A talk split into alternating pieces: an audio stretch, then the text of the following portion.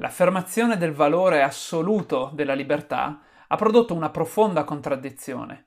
Mentre aumentavano le libertà di movimento, di scelta e di ascensione sociale e venivano abbattute le barriere all'individuo, crescevano invece le barriere di interazione, i confini di relazione, i limiti delle comunità. La ripetutissima frase la mia libertà finisce dove inizia la tua, a pensarci esprime bene il concetto. Ognuno è libero per se stesso, indipendentemente dagli altri, quasi che non ci sia alcuno spazio comune per una libertà collettiva. A poche relazioni profonde, complesse e faticose ma appaganti, si sono via via sostituiti grappoli di connessioni deboli, occasionali, semplici e solo parzialmente soddisfacenti. E poche possibili scelte ma chiare sono state sostituite da una marea di opzioni disorientanti. Ciò non ha potuto che aumentare il senso di isolamento, disorientamento e di frustrazione nell'individuo.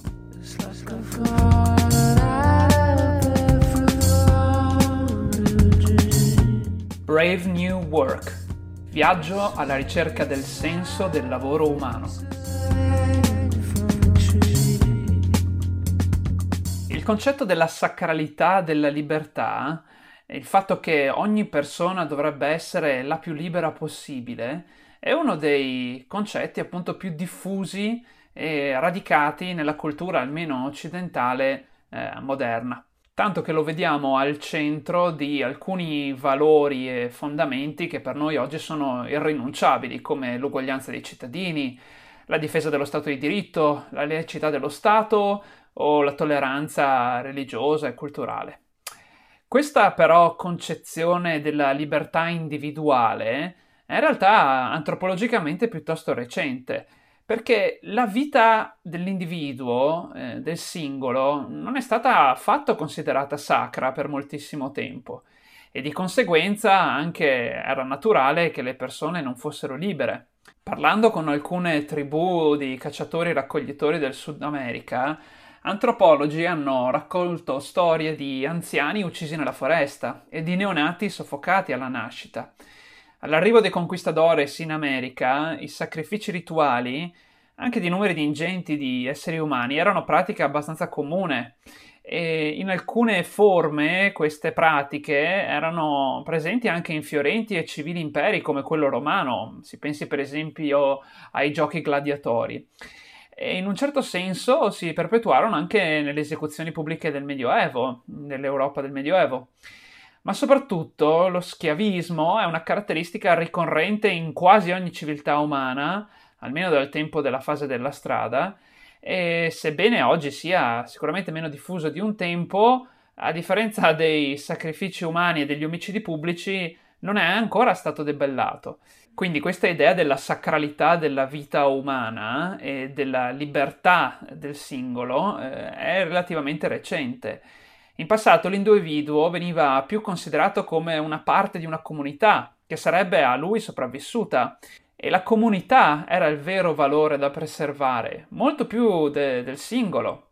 Anzi, sacrificarsi per il bene della propria comunità veniva considerato un grande onore e a volte persino un sacrificio necessario.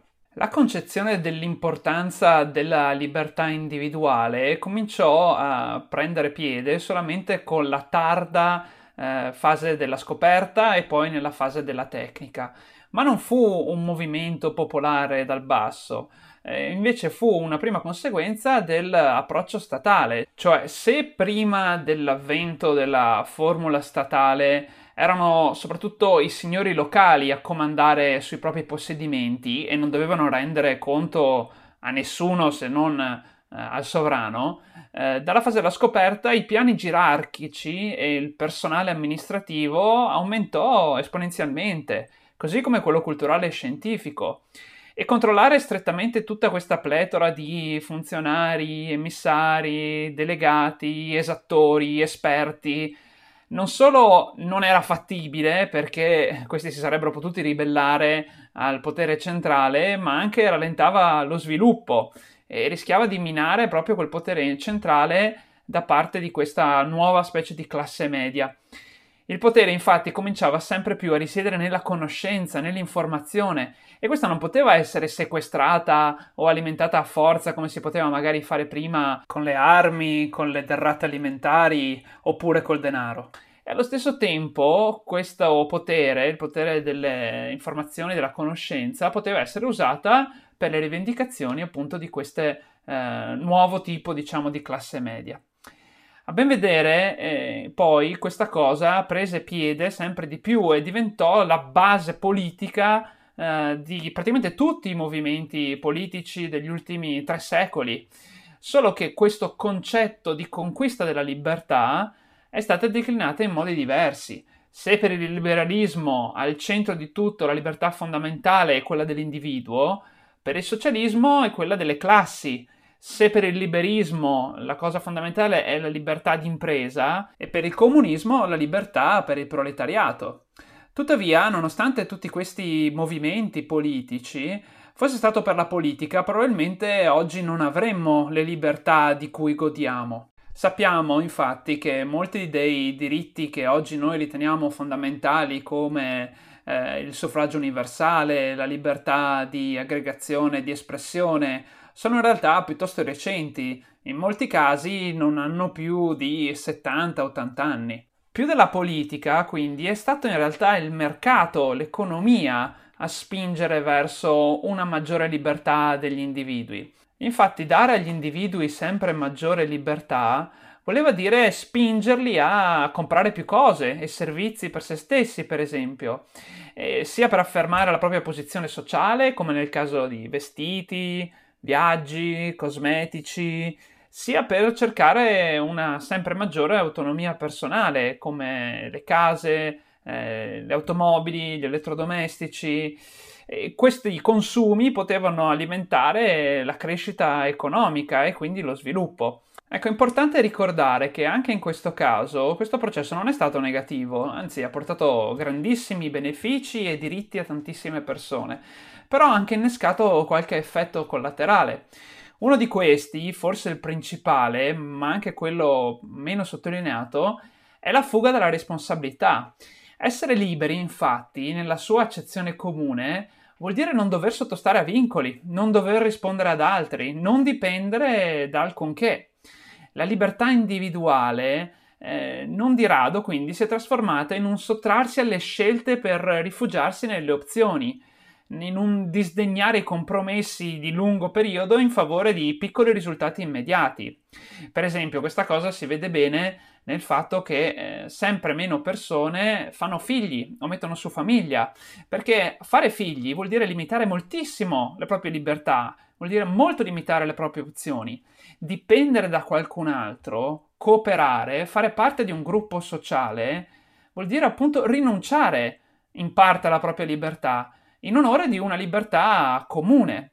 Ed ecco quindi che eh, col tempo si sono sempre più andati ad erodere sia quegli spazi sia quelle organizzazioni che eh, davano un senso di, di comunità per spingere sempre di più verso l'individualizzazione dei singoli. Questa atomizzazione sociale è visibile anche dalla scomparsa fisica proprio di luoghi di comunità i villaggi diventano periferie, i circoli eh, prendono il posto delle piazze, poi le osterie con i tavolacci che cedono il posto ai ristoranti con i tavoli singoli, i condomini che diventano villette a schiera, i tinelli e i salotti che si fanno uffici e stanze private, cioè sia nel pubblico che nel privato, sia in società che in famiglia, aumentano le barriere per preservare la libertà degli individui. E questo è paradossale perché eh, da una parte noi celebriamo con giubilo l'abbattimento di ogni tipo di barriera e dall'altra parte ne costruiamo proprio quasi a eh, creare una divisione rispetto agli altri perché pensiamo che le libertà siano mutualmente esclusive, eh, che siano quindi incompatibili tra di loro e dobbiamo allontanarci gli uni gli altri proprio per avere maggiore libertà.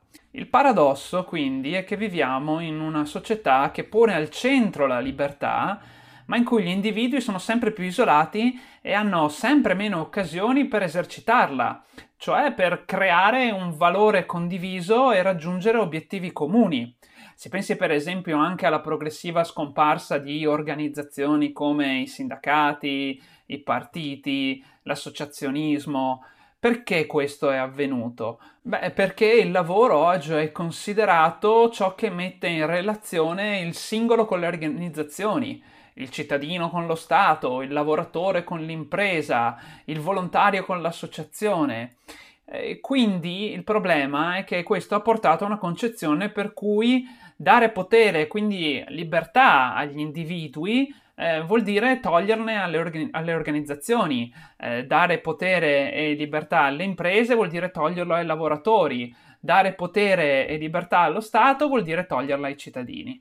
Insomma, concepisce la libertà come mutualmente esclusiva, mentre gli individui e le comunità umane non sono avverse, anzi sono fondamentalmente interrelate. Le comunità senza individui non sono niente, ma anche gli individui senza la comunità non possono nulla. A questo disorientamento sociale si aggiunge anche un disorientamento individuale. Le neuroscienze ce lo dicono da ormai tanti anni, troppe opzioni disponibili non galvanizzano, ma anzi paralizzano. Il vuoto non crea eccitazione, ma angoscia. La libertà, come diceva Gaber, eh, non è uno spazio libero, ma partecipazione, cioè è avere un confine entro cui esercitare le proprie scelte, ma senza i confini non si può essere veramente liberi. Anche qua l'etimologia ci può aiutare. Confini vuol dire fini comuni, cioè membrane che sì tracciano limiti, ma che allo stesso tempo lasciano trasparire sostanze, trasporre identità la libertà ha bisogno di un campo di gioco in cui esercitarsi, altrimenti si perde, perde di senso. Insomma, detta in maniera più semplice, è come se in passato le generazioni che ci hanno preceduto avessero davanti loro un binario eh, e procedessero su questo binario con la possibilità, soprattutto per i più fortunati, di scartare a destra e a sinistra eh, quando ne avevano l'opportunità.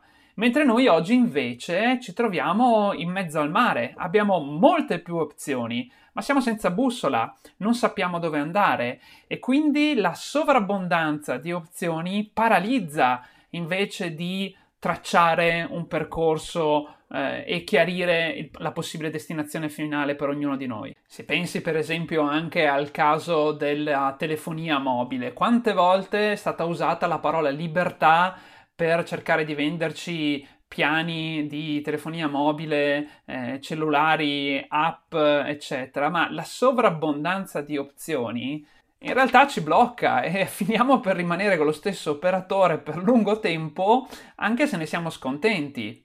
Oppure pensate anche al caso delle email, oppure più di recente le videoconferenze. Strumenti che ci promettevano maggiore libertà, maggiore produttività eh, e invece siamo continuamente bombardati di mail, le emettiamo in continuazione perché? Perché vogliamo sapere dove sono i confini, vogliamo testare dove sono gli altri e quindi anche se è controproducente, produciamo mail o indiciamo conferenze proprio per non sentirsi soli. Insomma, risulta sempre più evidente che il mantra devi essere libero è in effetti una contraddizione in termini, perché è un'imposizione beffarda che peraltro riccheggia nell'altro mantra che ci viene costantemente ripetuto, che è devi lavorare. E lavorare perciò oggi è per lo più percepito come un'attività che si deve fare, che limita le nostre libertà e quindi è indesiderabile. In realtà è esattamente l'opposto, il lavoro è la piena espressione della nostra libertà e la via per trovare la nostra realizzazione. Quindi invece di un compromesso è una scelta, ma sempre più spesso noi vediamo nel lavoro come semplicemente il nostro fio da pagare alla società è l'unico modo di essere accettati all'interno della nostra comunità globale. Perciò certo la libertà è importante, ma non deve essere assolutizzata o sacralizzata. È molto più importante essere liberi da qualcosa, da delle imposizioni, invece che essere liberi di fare tutto o quante più cose possibili.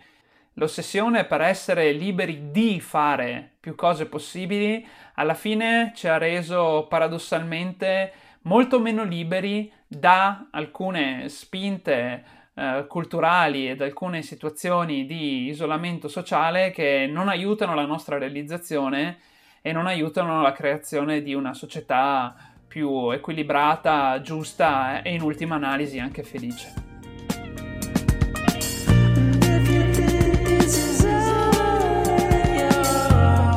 Grazie per aver ascoltato anche questa puntata. Ti ricordo che puoi scaricare il libro Brave New Work su tutte le principali librerie digitali. E se ti sta piacendo questo podcast, apprezzerei molto se volessi segnalarlo ai tuoi conoscenti o ai tuoi contatti social o magari lasciare una recensione. Ci sentiamo domani. Grazie, ciao.